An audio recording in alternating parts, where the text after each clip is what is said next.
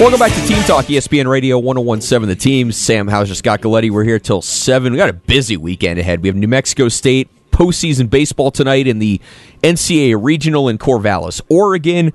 We have New Mexico United Soccer coming up tomorrow. We'll have another Aggie baseball game tomorrow as well, just depending on uh, what happens tonight. It'll either be at 2 o'clock against Vanderbilt or 8 o'clock against San Diego. Again, that depends on what happens tonight with Oregon State. So a ton coming up this weekend, all right here on ESPN Radio 1017 The Team. But it's been a lot of talk on, on ESPN Radio this week as we're getting into that 100 day mark, the last 100 days until the NFL season. And so, in the spirit of just keeping the NFL. Wait, on- wait, wait, wait, wait, wait, wait, Sam. What? NFL is 365 days a year. I don't know if you noticed that. We talk about NFL all the time. I don't know where this 100 days started, except for maybe 100 days from the beginning of the season. But it's NFL season 24 7. Fair enough. I, I, I guess I can be more specific. 100 days until.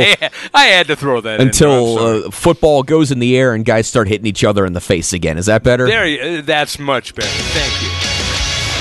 Until there's actual games to watch on the television that have an NFL logo in them somewhere, and uh, and quarterbacks throw or uh, referees throwing penalty flags farther than Drew Lock or Tua, and field goals deciding uh, meaningful games again. All the fun stuff that we love and love to hate and hate to love about the NFL. But Bill And Barnwell, preseason games where the stars never play. that's right. Don't forget. Don't forget that one. That's yeah, that, that's all coming up. But Bill Barnwell of ESPN uh, put out his his rankings of the best and worst off seasons of 2022, and he has the Denver. I mean, this shouldn't be a surprise because of the deal that Denver was able to get, but he has the Denver Broncos number one with Russell Wilson coming in as the quarterback, even though the number one quarterback in my heart now getting to go to Seattle, uh, talking about Drew Lock, but uh, between getting Randy Gregory and getting Russell Wilson, and as I saw this, there's so many counter, there, there's so many countering feelings about the level of optimism for this uh, for this Broncos season, Scott, that I find kind of interesting because I, I, I don't. It's hard to debate anytime, even though the last couple of seasons have not been what we you know, have not been prime Russell Wilson. It's still the point. I mean, certainly, just about any quarterback to lead that offense would have been an upgrade for for Denver. And of course, you know, let's not forget bringing in an offensive minded head coach as well, and Nathaniel Hackett. He was the offensive coordinator for the Packers. But there, I, there, there's this, there's been a surprising amount of skepticism regarding Russell Wilson coming into the season just because of what we saw on the field in Denver or excuse me in Seattle but that was so much more about Seattle about that offense about the state of that team than it was about Russell Wilson I mean the the Seahawks are paying running backs like it's tw- like it's 2006 Russell Wilson has been asked to do everything in that offense. I'm surprised he hasn't been asked to throw to throw passes to himself the way that offense was running. Like it, it's so it, it's so um, ridiculously baffling what happened to the Seahawks since since those since that Super Bowl run because it was just all right Russell Wilson go run around and try to create a play or do something yourself. And the guy and for for somebody who did that that much how little he took hits was always so impressive. So the but e- even with all that being said the fact that there is this feeling of go prove that you can still be Russell Wilson in Denver I don't know. It just it it, it feels misguided. I don't even know what the right word right word is, but pointing the attention in the wrong place. I I really don't think we can. I really don't think Russell Wilson is is the guy is is even at the top of the anywhere near the top of the list as far as what you would point to for that offense in Seattle looking the way that it did. I mean, he's he's getting older. That was always inevitable. But the Seahawks just never really prepared for it, and and then he falls under the spotlight because of how we look at quarterbacks in 2022. That's the biggest thing, Sam. I think he hit the nail on the head, and the Seahawks do not, and I repeat, do not want to repeat this or acknowledge it. They weren't ready. They had Russell Wilson. They thought that was enough. They thought, eh, we'll put this guy here, this guy there, this guy there. Nothing's going to change.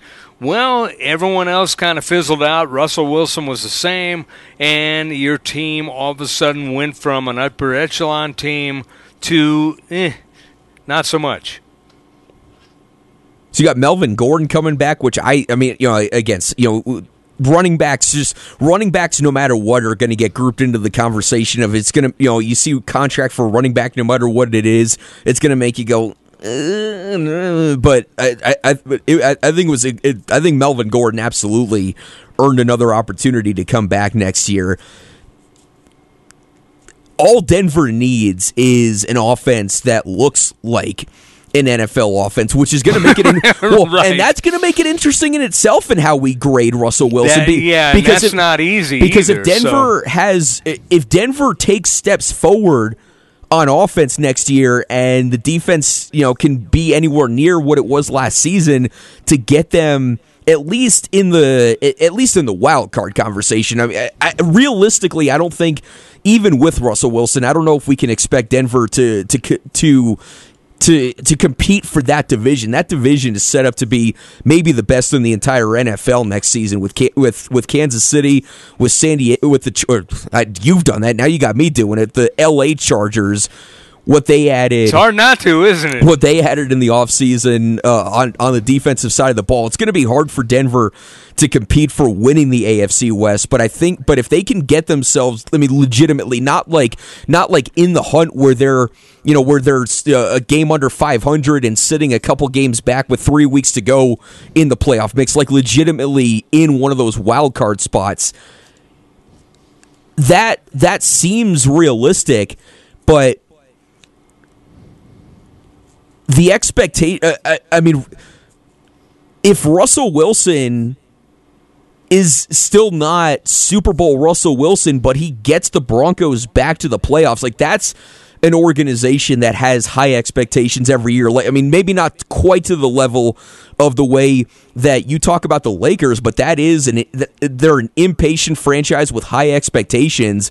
But given how how given how uh, how how how uh, unpleasant things have been for my, for my man Drew Lock the last couple of years, if if if Russell gets him into the playoffs, it's gonna be it's gonna be uh, it's gonna be a good time in Denver. So I, I feel like the expectations for him and for the team are are are, are different, which is what makes that conversation so interesting. Question for you, Sam. Are the fans going to boo Russell Wilson on the first series of the season? I'm, sure there will be some that do.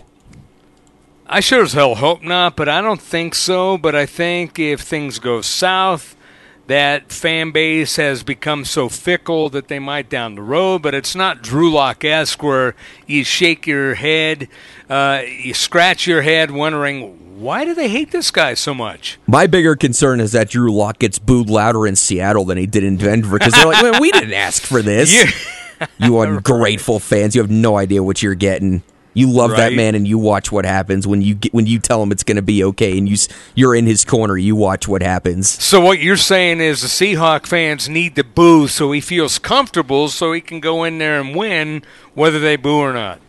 Yeah, I guess he might be in his element. Wow. I mean, there's higher hopes for Geno Smith in 2022 than there is for, for poor Drew. I mean, think about that.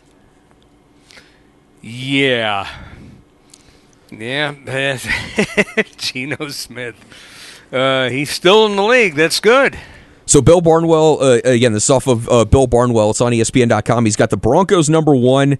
And I think you could have made a case for these guys to be number one on this list, maybe flip flopping Denver and and this team, it's Philadelphia. You think so? Between what they did in in the draft, with you know, certainly you know the the trade in in getting AJ Brown to go up with to, to go alongside DeVonta Smith, they they're, they're uh, until we see how he is on the field. It's t- it's TBD, but I think they're going to end up having gotten a steal in Kobe Dean and just the whole the whole offseason, the trades, they made a couple of moves. They got uh, James Bradberry for a pretty good deal after the Giants couldn't trade him.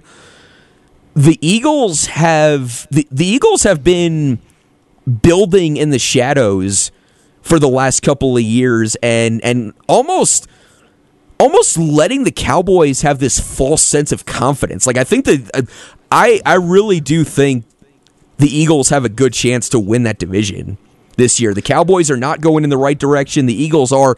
It all comes down to Jalen Hurts and what level he's going to be at this year. But Jalen Hurts again, as we're talking about different expectations, we were just talking about with Russell Wilson and the Broncos. I think Jalen Hurts is absolutely in that same conversation. I do think there are there is a different level of expectation for Jalen Hurts to get to another level as with the Eagles because Jalen Hurts does not have Jalen Hurts should not have to be in a position to win that team games. And if he doesn't then it's going to be uh, oh, then it's going to fall into oh see he's he's not going to get to the level that that we hoped he would even though he's not going to have to because of the team that's being built around him.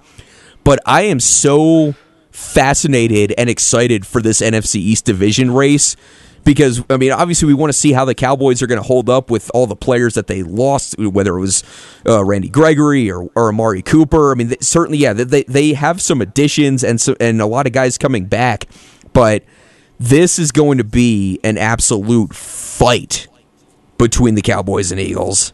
So what you're saying, Sam, is Jalen Hurts, in essence, doesn't really have pressure on him which means he can just go out and play because the expectations aren't exactly stellar. So he can just go out and play and not put a lot of pressure on himself and maybe lead the Eagles to the promised land. No, see, I, am saying it's the opposite. I think he has more. You're saying it's the opposite. Okay. I, I I'm saying I think Jalen Hurts has more pressure on him than he should. I think there's an expectation, a level of expectation. A place, I misunderstood them because place, I thought it was the opposite. A place that that in the, in the eyes of of Eagles fans and and and the NFL the NFL community. There's this level that that Jalen Hurts has to get to this season that might end up being that end up might that might end up forcing him into situations of doing more than he has to. Yeah, I could see that. I mean, I misunderstood where you were going, so I thought that maybe uh, the world, uh, he had the world by the palm of his hand, so now he's got to think about things and go out and win some damn uh, games, Sam. Again, we're not going to go through the whole thing, but number three is the Chargers. I love what they did in the offseason as well with getting Khalil Mack alongside uh, alongside Joey Bosa, getting J.C. Jackson in the now secondary. was a team that looked like it was going to be better than it ended up at the end of the season. So who knows? I mean, they got the pieces there. They just fizzled. Well, they have the offensive pieces there, but they found themselves in too many close games, and that's the big step for Justin Herbert this season is winning more of those close right. games. But uh, adding Khalil Mack as a pass rusher, adding J.C. Jackson in the secondary should help them end up be a little bit uh, be more on the right side of of some of those close games and winning more of those because there's not going to be any margin for error in that in that division this year from top to vo- from top to bottom. It's it's I, I, I fully anticipate it being the best division in the in the NFL for the coming season. But as we go further and further down the list, again, it's ranked one through thirty two. It's Bill Barnwell's list of the the best to the worst off seasons. Number one being the best, number thirty two being the worst. The Cowboys find themselves in the bottom third. Bill Barnwell puts Dallas at number 24. And I I don't I, I don't think that's unfair by by any means. That seems awfully low. It, I mean, it, it, it does. No, it is low, but that's more th- th- that's more on on how this offseason has gone for the Cowboys than it is. I mean, it's it's it's one. No, man, that, it's one that man's is opinion. a testament to how bad the offseason seems to be going. It's it's one man's it's one man's opinion. I, I mean, sir, there are ways you can find optimism as far as what the Cowboys did. Uh, certainly, uh, w- within I, I will say that within Cowboys media uh, the the optimism about this rookie draft class is is at a level that I was not anticipating. Like everybody that covers that team has fallen in love with Tyler Smith already. the, uh, the the, fir- the Cowboys first round pick, their their uh, offensive lineman, their first round draft pick. No, they've fallen in love with him. So you know, yeah, it, it, it's hard to judge. But I, I, I, anything beyond ten for the Cowboys seems awfully damn low. And what do you say, twenty four? Uh, twenty four on on Bill Barnwell's list. And here's what I think. It, well, here's what I think it comes down to. I would think ten is low, to be honest with you by by the team standards, sure. But I, I, I think the way that we're going to end up summing up this offseason for the Cowboys is that they took a lot of they took a lot of risks that need to pay off. Whether it was True. whether it was uh, trading Amari to the Cleveland Browns, I think that trade's going to haunt them for a while, given what the Yes. market ended up being on draft night for uh, for for the wide receivers that got traded. They got a fifth round pick for for Amari, for Amari Cooper. But it comes down to a lot of risks that are going to have to pay off, whether it is trading Amari and handing the keys to the wide receiver room to CeeDee Lamb and, and um, uh, Michael Gallup, who's probably not going to be ready for the start of the season. Uh, another year, uh, another year at the running back position of figuring out how to how to make sure that you're getting your money's worth out of Zeke while understanding the value in in Tony Pollard. Uh, uh, uh, putting Dalton Schultz on the French, uh, putting Dalton Schultz on the franchise tag, and trying to work out. Uh, Did that part surprise you? By the way, it shocked me.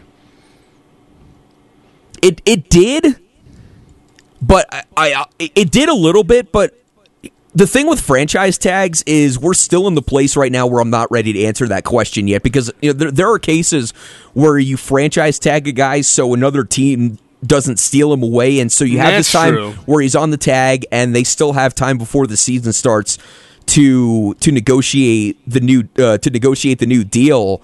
But as that's happening with Dalton Schultz, they let Blake Jarwin go, so so the tight end spot gets even thinner, and that does put more attention on Blake Jarwin as well. For a team that leaned a lot on the tight ends last year, the Jarwin one surprised me a little bit more, I think, even than than Schultz.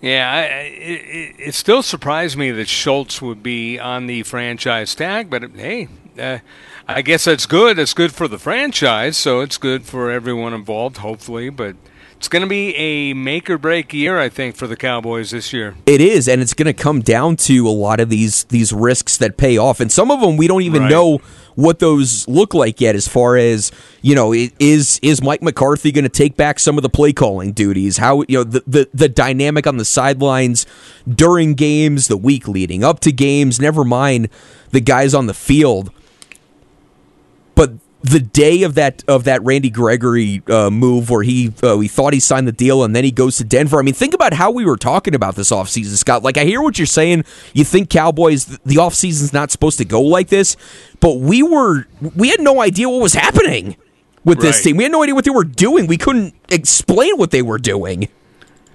Well, I can honestly say I still don't know, but I don't know about you. I can't speak for you, but I'm still kind of mystified. And then uh, just really quick here before we uh, before we go to break, because I want to switch gears here while we have a couple of minutes. The Raiders, this one really surprised me because I think uh, there are some risks involved in this one as well. It's more of a short term gain as far as planning for the future. But again, given how competitive that uh, that AFC West is, I, I don't think they really had much of a choice but to make some big moves. Raiders 28th on this list after bringing in uh, after bringing in Davante Adams and Chandler Jones. Uh, uh, uh, uh, Davante Adams, the wide receiver from Green Bay, Chandler Jones, uh, the edge rusher from Arizona, who it, it didn't manifest itself for the whole season, but the first quarter of last season was as good as any pass rusher in football.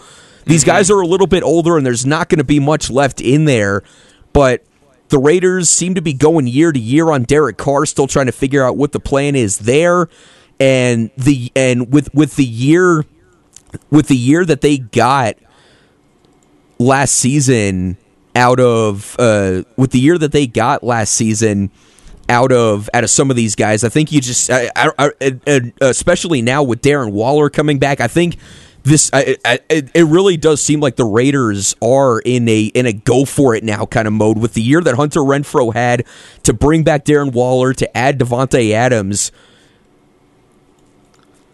No, they legitimize their offense for sure. For the short, I think uh, for the short term, but yes. I wouldn't. Pu- I, I wouldn't punish him for that for the short term. I mean, I mean the Raiders, the Raiders. Ha- ha- what we're what it's the last two or three years they've been oh so close coming right up to the very end of the season of are they going to sneak into the wild card spot? They need something that's going to get them over the top. Like i get that they're going to be paying for the you know the bill's going to come on this pretty soon but that just comes down to uh, you know, I mean, that that just comes down to uh, to planning and, and and that's also preference too. I've always been a little bit more willing to sacrifice some of that to to go for it now, especially when you're in when you're in a, a situation like the Raiders, where I mean, let's be honest, you really don't have much to lose. They've been they've been the beacon of mediocrity for far too long now. They got to try something.